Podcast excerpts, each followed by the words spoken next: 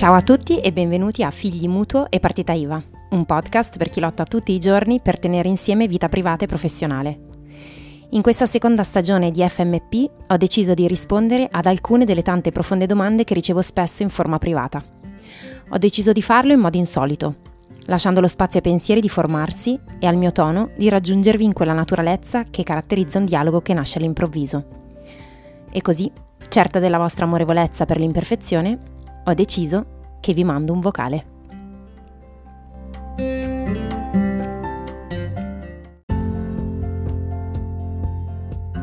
Sei sempre stata così credente e praticante? Oddio, quando leggo mm, mm, questo genere di considerazioni su di me, come quando mi viene detto ah, mm, la tua fede, no? Con un certo stupore, mi sento sempre in realtà molto inadeguata perché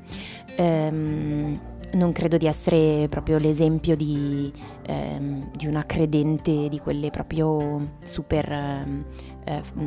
come dire, entusiaste. La, il mio modo di credere è un modo di credere che ha davvero a che fare con la, il desiderio che eh, quello che è la mia fede, che è quella cattolica, ehm, diventi davvero, si con quello che faccio e non sia una cosa che appiccico sopra. Ehm, è sempre stato così? No. No, perché dal mio punto di vista la fede cresce con, con la vita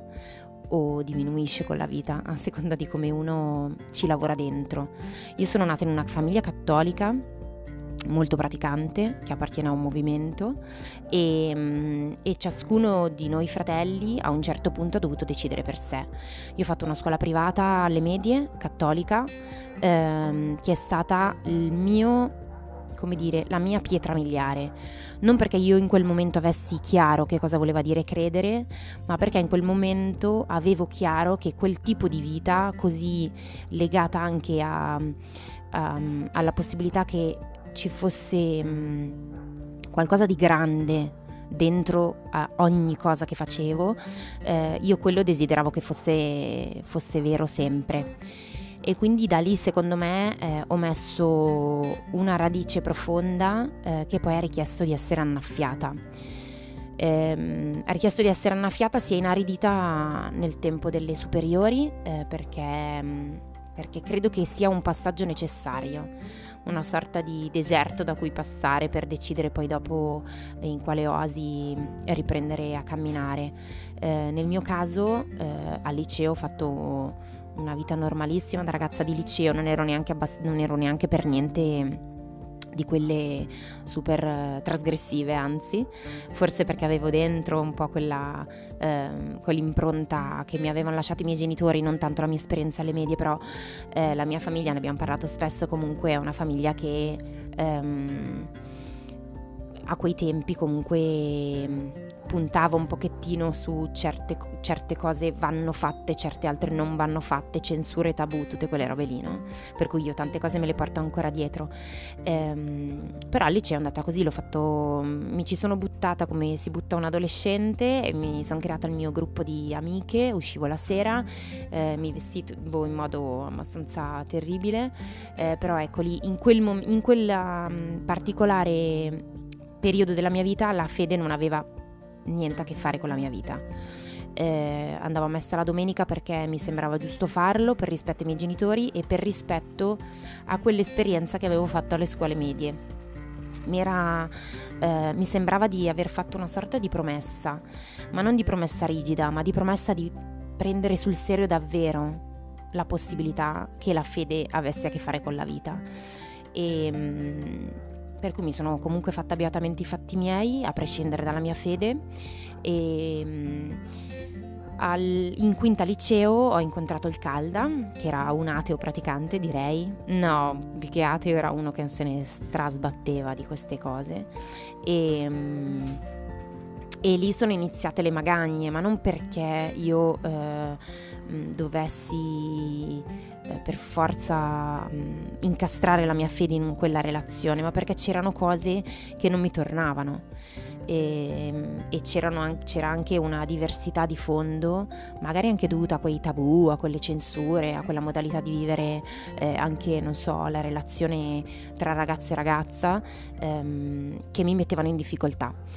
E mio papà andava a confessarsi da un padre spirituale, un monaco, e, e io che mi ero stufata dei preti che vedevo in giro, ehm, cioè più che stufata non mi affascinavano per niente, eh, mi sono detta forse con lui posso parlare eh, e quindi sono andata dal mio adorato padre Claudio, eh, che è di fatto un padre, un altro padre di quelli che auguro ai miei figli. E, um, con lui è iniziata un dialogo da quando avevo 18 anni, quindi di tempo ne è passato, quest'anno compiamo 20 anni di amicizia e di paternità e um, con lui si trattava di mettere in discussione le cose concrete davanti a uno sguardo che abbraccia esattamente chi sei senza chiederti di cambiare. E um, la presenza di padre Claudio per me è sempre stata un richiamo, un richiamo a chiedermi ancora una volta se la fede mi interessava, se la fede poteva centrare con la mia vita e con questa domanda qua ho iniziato l'università. Sono andata in cattolica e lì ho iniziato a stringere amicizie con, con delle persone che vivevano la fede in questo modo, e come mm, strettamente legata alla vita di tutti i giorni, allo studio, alle amicizie, al rapporto con il ragazzo, eccetera. Ehm, non, senza, non senza Mm, cose strane, cioè non, sen- non, non, era tutto rose e fiori, però mi sembrava anche lì che ci fosse qualcosa per me e quindi ho deciso di investire il mio tempo e le mie energie in quelle amicizie.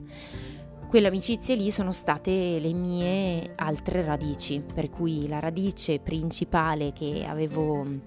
era sbucata alle medie, è stata ulteriormente innaffiata e arricchita dal, da altre radici che di fatto hanno iniziato a nutrire molto la mia pianta,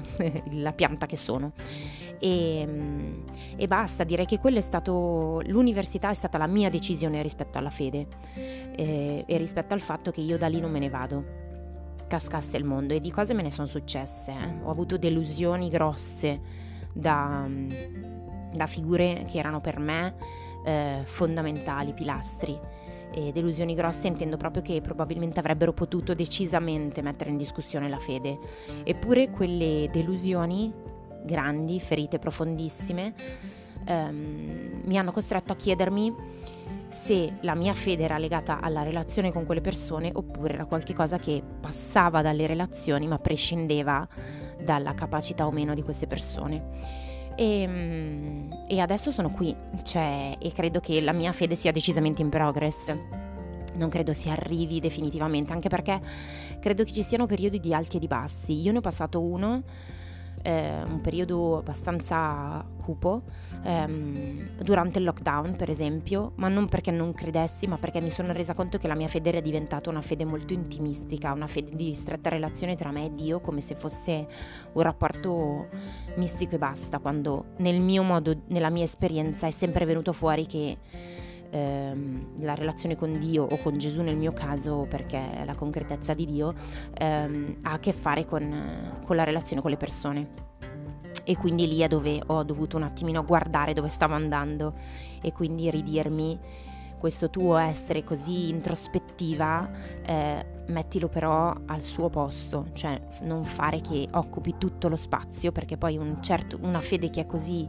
intima arriva a prescindere dalle persone e dalla concretezza della vita e quindi il rischio per me è stato questo. Per cui ecco, credente, praticante, sì, vado a messa tutte le domeniche, ma perché un po' perché mh, mm, mi viene da dire che eh, se non andassi sarei diversa e non sempre sono entusiasta dell'andare a messa, però è una di quelle cose che tu sai che, che ti fanno essere quella che sei e quindi delle volte magari anche senza grande entusiasmo è una cosa che fai. E, ehm, ripeto, è un lavoro, anche quello, è una scelta tutti i giorni. E però io sono profondamente convinta eh, che senza non sarei quella che sono e paradossalmente il mio lavoro, per quanto la fede io non ce la metta dentro, cioè non è che eh, nomino Dio, Gesù, la Chiesa, ehm, il mio modo di vivere la fede sono sicura che impregni tutto il mio modo di fare, per cui,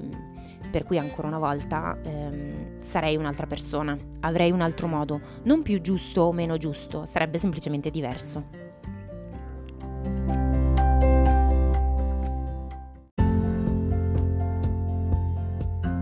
Grazie per aver ascoltato FMP. Spero che la puntata vi sia piaciuta e vi abbia dato degli spunti da cui ripartire per guardare la vostra vita con un respiro nuovo.